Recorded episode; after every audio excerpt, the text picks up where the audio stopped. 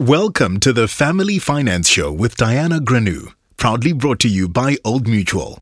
This podcast is your weekly guide to effective budgeting, planning, and future proofing of your family's finances because money matters to every family, and every family matters at Old Mutual.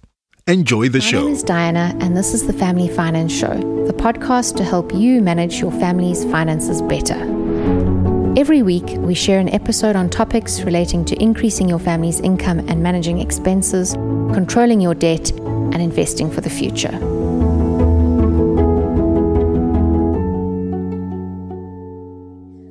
Welcome to the Family Finance Show, and thanks so much for listening. Today, my guest is tax expert Kate Bohm from Creative CFO. Kate, welcome to the show and tell us what's the difference between a creative accountant and a creative CFO? Great. Well, thanks so much for having me today, Diana. Um, a creative accountant and a creative CFO. I, I, suppose we like to think that hopefully, as a creative CFO, we like to give you that just bigger picture and be able to look at your business holistically and not only from an accounting point of view and try and make your business as successful from every aspect. So today we're talking about tax, uh, Kate, uh, your yes. field of expertise. And as Benjamin Franklin famously said, nothing is certain except death and taxes. Uh, but even so, people pay taxes with a certain reluctance, and they probably feel the same way about taxes as they do about death, and not enthusiastic. Um, but let's maybe start with the basics then. Why are we taxed? Where does the money go? And what is it used for? Yes, absolutely. No, unfortunately, it, it does definitely have a, a negative connotation, and people don't like to talk about it. And even when I say that I'm in tax, people's you know eyes glaze over and they're not very interested. But I think it's really important to empower yourself with the knowledge of why we pay tax, how we pay tax, so that you can actually take control of your financial situation. So I think that's a great place to start. So, so why are we taxed? We really are taxed. Um, we're taxed by the government. The the government is uh, takes money from our salaries, enable to be to be able to pay for things like roads, schools, hospitals, and other government services. And the South African African Revenue Service, or called SARS, they collect the taxes on behalf of government. So it, it's really essential that we do contribute to it, even though we don't always want to. Yes, indeed. And so, because we have to pay tax by law, um, how do we yes. make sure that we comply with uh, the tax directives from the government? Yeah, and this is where it gets really important. Um, it's it's quite tricky because the tax year doesn't always correspond with the calendar year, and that's why it's really confusing to a lot of people. But basically, the South African tax year runs from the first of March every year to the end of February the following year. So, for example, we're currently in the 2020 tax season now, so that year started on the first of March 2019, and it ends on the 28th of February 2020. And all individuals have to follow this tax structure.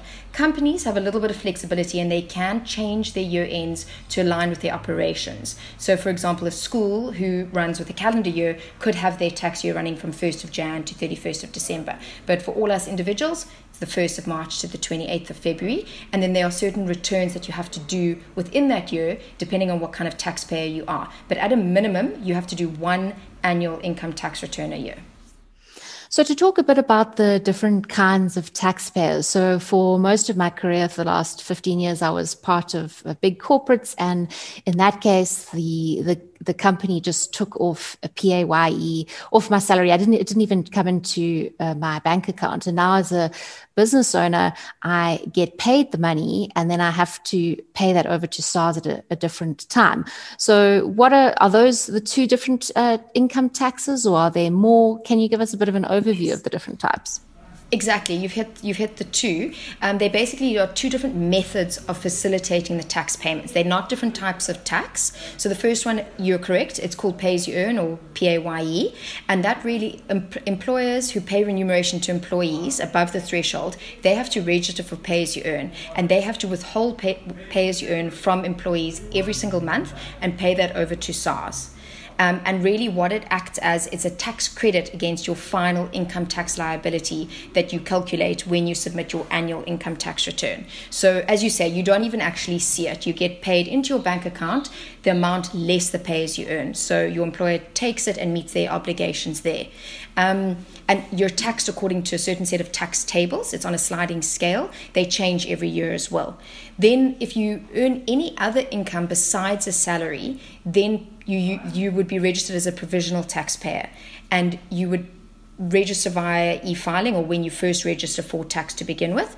And then you have to pay tax twice a year because you're not paying pay as you earn every month. You would have to do a tax return submission every 6 months and potentially a payment if required at those every 6 month interval. so in addition to your annual income tax return you'd have to do two provisional tax returns plus potentially two provisional tax payments so that SARS get their tax during the year so, would that be, for example, if somebody had a rental property or a side hu- exactly. hustle in addition to their their standard job where they paid PAYE?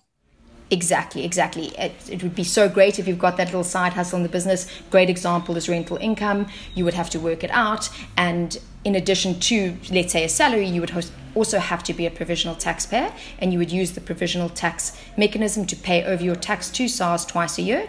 And then, obviously, at the end of the year, when you calculate your full annual tax liability, any pays you earn that came off your salary and any provisional tax that you paid on your rental income would come off your total tax liability. So you might not necessarily need to pay anything else if you've kept up with those payments during the year. And what about people who are digital nomads? People are, are working all around the world now, or for companies all around the world. And there's this trend towards um, multiple sources of income. So, how do you know if you, you potentially you're a tax resident in South Africa, but you receive income from all around the world, or could you be a tax resident in two two different countries? How do you pay tax in that situation? Yes, it's a very good question. I think it's becoming a lot more relevant these days with, as you say, so many people working from anywhere in the world or at least from home, you know, given COVID. Um, the, the important concept is the South African tax resident definition. And it does get quite technical, but I'll just try and summarize it for the purposes of today. Basically, there are two tests one is a subjective test and one is an objective test. The one is whether you consider yourself an ordinary tax resident of South Africa. So it's really, do you consider it your home? And the other is a physical presence test, which is an objective test. And you work out the number of days you spend in South Africa in a year. A certain number of them have to be continuous over a five year period. And then you would be deemed a South African tax resident. If you are a South African tax resident, then you're taxed on your worldwide income in South, in South Africa. So whether you earn money in South Africa or anywhere else in the world, you would have to pay tax on that income in South Africa. However, there are also double tax treaties or double tax agreements between South Africa and most of the other countries in the world.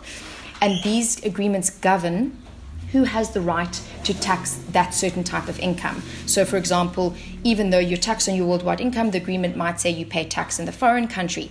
But it is important to note that you'll never pay tax twice on the same income. You might then just be getting a tax credit in the one jurisdiction. But um, that is it, sort of in a nutshell. So, if you are a tax resident, you would be have to you would have to declare all your income to SARS. And SARS is also getting a lot more information from third parties such as local banks, foreign banks, uh, and all of that. So it is good to just declare all your income. And as you say, it does get quite quite complicated depending on the laws of the different countries. So a really good idea if you are one of those people who earns income from around the world to get advice specific to your situation. Yeah, I think it's always good to touch base just to understand exactly so that you don't underpay or overpay and so that you also can manage your cash flow if you are going to be paying taxes in different areas. What about other tax which isn't income tax? So, um, taxes on investments, for example, I pay, I know about dividend tax and capital gains tax. Are there any other taxes around investments? Yes, so correct. The first one you've mentioned is dividends tax, which is taxed at a rate of 20%. Then the other type of um, investment tax per se is tax on interest income. So you would be taxed on local and foreign interest earned. It's taxed in a similar way to normal income. It, it gets added onto your total taxable income per year, but there is an annual exemption on the first 23,800 Rand this that's the, the, the, exemption this year of your South African income. So that would be another kind. And then you mentioned capital gains tax. That is applied when you sell the shares. Mm. So you're not if you've if you have an asset that's appreciated in value, you're not going to have to be liable for capital gains tax until you sell that asset. Is that right? That's correct. Yeah. When you sell the shares, then you're taxed on the gain or the appreciation. And that would be the difference between the base cost, what you bought it for or got it for, versus the selling price. And then again, there is an annual allowance of 40,000 Rand by which you reduce the gain, and then you take a portion of the gain, which is currently for individuals is 40%, that you include in your taxable income, and then you get taxed. And if you're on the highest tax rate, again, it's getting quite technical and complicated, but the maximum effective rate applied to a capital gain is 18%. So you're not just taxed on the on the full amount, it's a portion of the gain gets included and then depending on the tax rate or the tax bracket that you fall into, the maximum would be 18%. Okay, so so capital gains depends both on what your what tax bracket you fall into, and then Correct. what your gain has been, and, and it's applied in a certain complicated way. Okay, exactly, exactly. So it's effectively sort of lower than a normal uh, tax rate of income per se because you're only including a portion of it. And lower than dividend tax because dividend tax is 20%, if I'm correct. Yes, correct. Um, if you're at that top bracket, well, it'll always be lower, but even if you're at the top bracket, it'll still be lower. So correct. Okay. Okay. Um, and what about uh, the government's incentivizing South Africans for savings. Like, everyone around the world, or most countries, South Africans aren't the best at saving. So there are a couple of incentives for saving, right? There's um, tax rebates for uh, pension funds or RAs, and also tax free savings accounts. Is that right? Yes, that's correct. I think SARS is really trying to encourage and reward, you know, individuals for contributing to a retirement fund. So any contributions that you make, they are actually tax deductible. They are capped to a certain amount, so it's either up to about 27.5% of your total annual income or the total amount is capped at 350,000 rand per year. But that's great because it is um, it really does encourage you to contribute if you've got that disposable income. And then another um, introduction with the tax free savings accounts. And they really are an incentive to encourage household savings. You don't have to end up paying any income tax, dividends, or capital gains tax on the returns from these investments. But again, if you're in that position that you've got that disposable income, it's a really useful um, contribution to make every year. You can make it for yourself or for your spouse or for your children. And it's a really great way to start saving and have no no tax tax effects to it. What about if you can't make the full contribution in one year? I think it's 36,000 Rand currently. Could, does that yes. carry over to the next year? So the next year, could you contribute, let's say 50,000 because you no, no. Okay. No, unfortunately, you can't do that. So it's an annual limit each year. So you can just do as much as you can in each year. But then your if you can't reach the maximum bracket for each year, then obviously you would just be able to ultimately save for more years until you reach that lifetime limit of 500,000. Right, right. Um, also, Kate, what about ways to reduce tax? I'm sure everyone is keen to to reduce the tax that they pay. Uh, are there things like home offices, for example, medical aid contributions? I'm not sure how that works and how medical expenses are claimable, and even travel expenses, uh, logbooks. I remember when I started working, I was able to claim tax back. I was doing consulting and and we kept a logbook, but that I'm not sure if that that benefit is still there. So, what are some of the ways we can reduce our tax bill? Yeah, these are great things to look at. I think people are always looking at ways to reduce tax. Obviously, it has to be a legitimate um, expense that you've incurred. Um, so let's break it up into those three. So the first one you touched on was home office, which is very topical at the moment, especially given light of COVID. Mm. However, you do have to meet the criteria. It's not as simple as saying, I work from home or I work from home on Monday. You really need to meet the criteria. The criteria existed before COVID happening. And the two, the two most prominent um, criteria are that you are required by your employer to work and maintain an office at home. So SARS could ask for supporting documentation for something like an employ- employment contract, which shows that you're required to do that. And then you would have to have a space or an office that's specifically equipped and regularly used for the purposes of your job or your trade. So, for example, you can't just be working at your kitchen counter. You would have to have space or a desk or an office that's been set up. So, for example, you've got the printer, you've got the computer that is there for you to use as an office and you use it for more than 50% of the time. And then you can claim this home office tax, deduct, tax deduction of the expenses you've incurred. But just to just to acknowledge that if you do put in that deduction, that SARS can ask you for those supporting documentation to show to show that you were required to work from home, that you do have this space. And then, then you can claim it. So that, that is a great one if you do meet those criteria.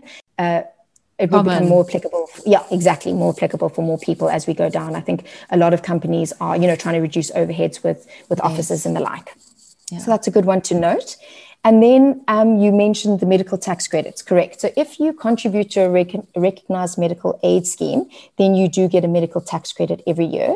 The amount is calculated on the number of dependents on the scheme. Mm-hmm. So, for example, if you if you personally contribute and then you also pay for, say, a spouse and some children, and then in addition to that, there are certain qualifying medical expenses you can claim. But again, there are rules and that they're subject to certain expenses and certain limitations as well. But obviously, depending on your personal medical situation, one can look into what would qualify.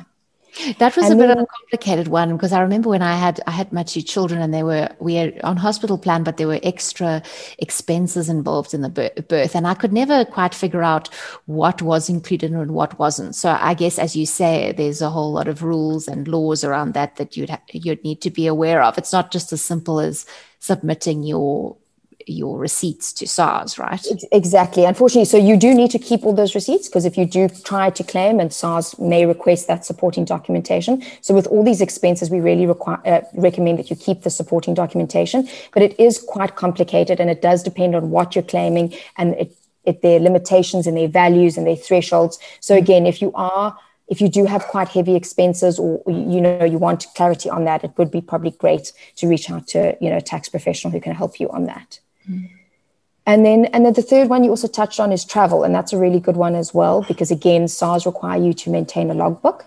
Uh, they do also provide a template of a logbook on the SARS website, so that's always great to know what information is required. So you can get reimbursed for the business travel that you do for for your employer, for example. However, you must be aware that it's only for actual business kilometers traveled. So you traveling from your home to office is actually not considered business kilometers. It would only be, say, going from your office to a client and back.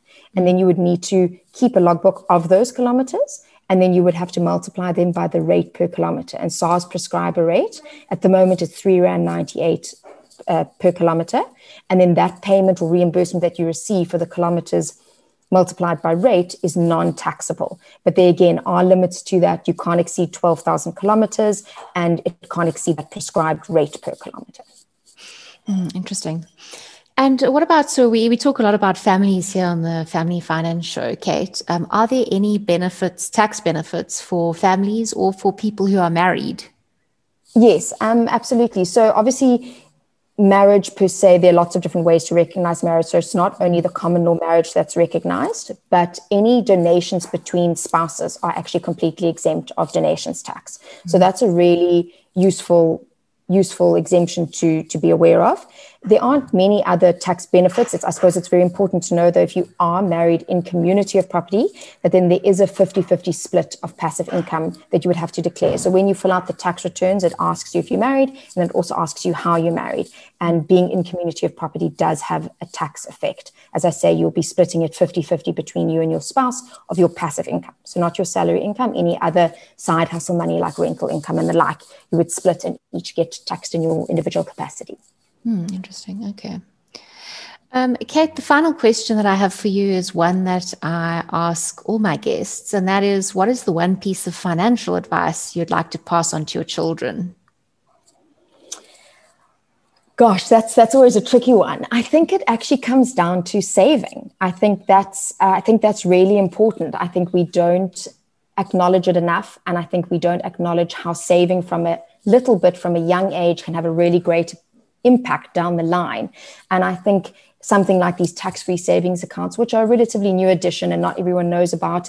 And even if you can't contribute to that maximum annual limit that we were talking about earlier, even if you can just put a little bit away and it can have no tax effect, you know, any appreciation on those savings would be really useful down the line. So I think um, savings would be my number one.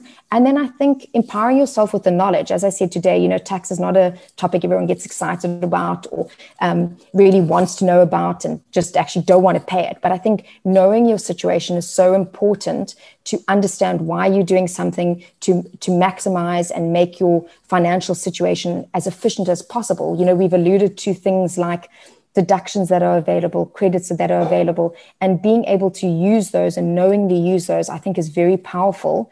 And knowing when you need to make payments can also help you, you know, manage cash flow and not get into debt and not pay interest and the likes of that. So I think my two tips would be savings and and empowering yourself with the knowledge of the financial side of either your individual situation or obviously if you you're running your own business. Indeed, like I can't agree more. Knowledge is is so powerful, and I think that's one of the reasons why we do these podcasts is is to help people out there get the knowledge so that they can make better financial decisions for their families. And one of those areas of knowledge is around tax. So thank you so much for your time and all your expertise today on the show, Kate. Much appreciated. Absolutely. Thanks so much for having me and always here to answer any questions that you might have. Thank you. Thank you for listening. I hope you enjoyed this episode. Make sure you subscribe to the podcast to stay on the journey to improving your family's financial well being.